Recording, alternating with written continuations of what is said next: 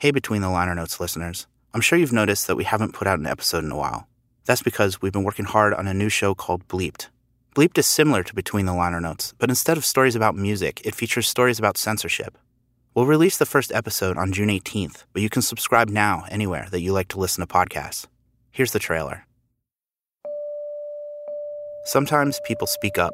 I started out with, hey, stay away from this company. Here's what happened to me. And I went up there to talk about the arrest of uh, Palm Beach County Commissioner. And someone tries to silence them. Yesterday, a local grand jury indicted the center and its director on obscenity charges. They accused me of unlawful practice of engineering in the state of Oregon.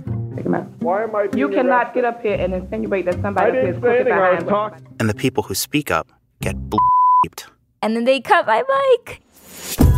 I'm Matthew Billy, the host of a new podcast called Bleeped. Each episode relives a time someone was censored and examines what it took to fight back. Because sometimes free speech comes with a price. They would not give me anything. I only had the clothes on my back.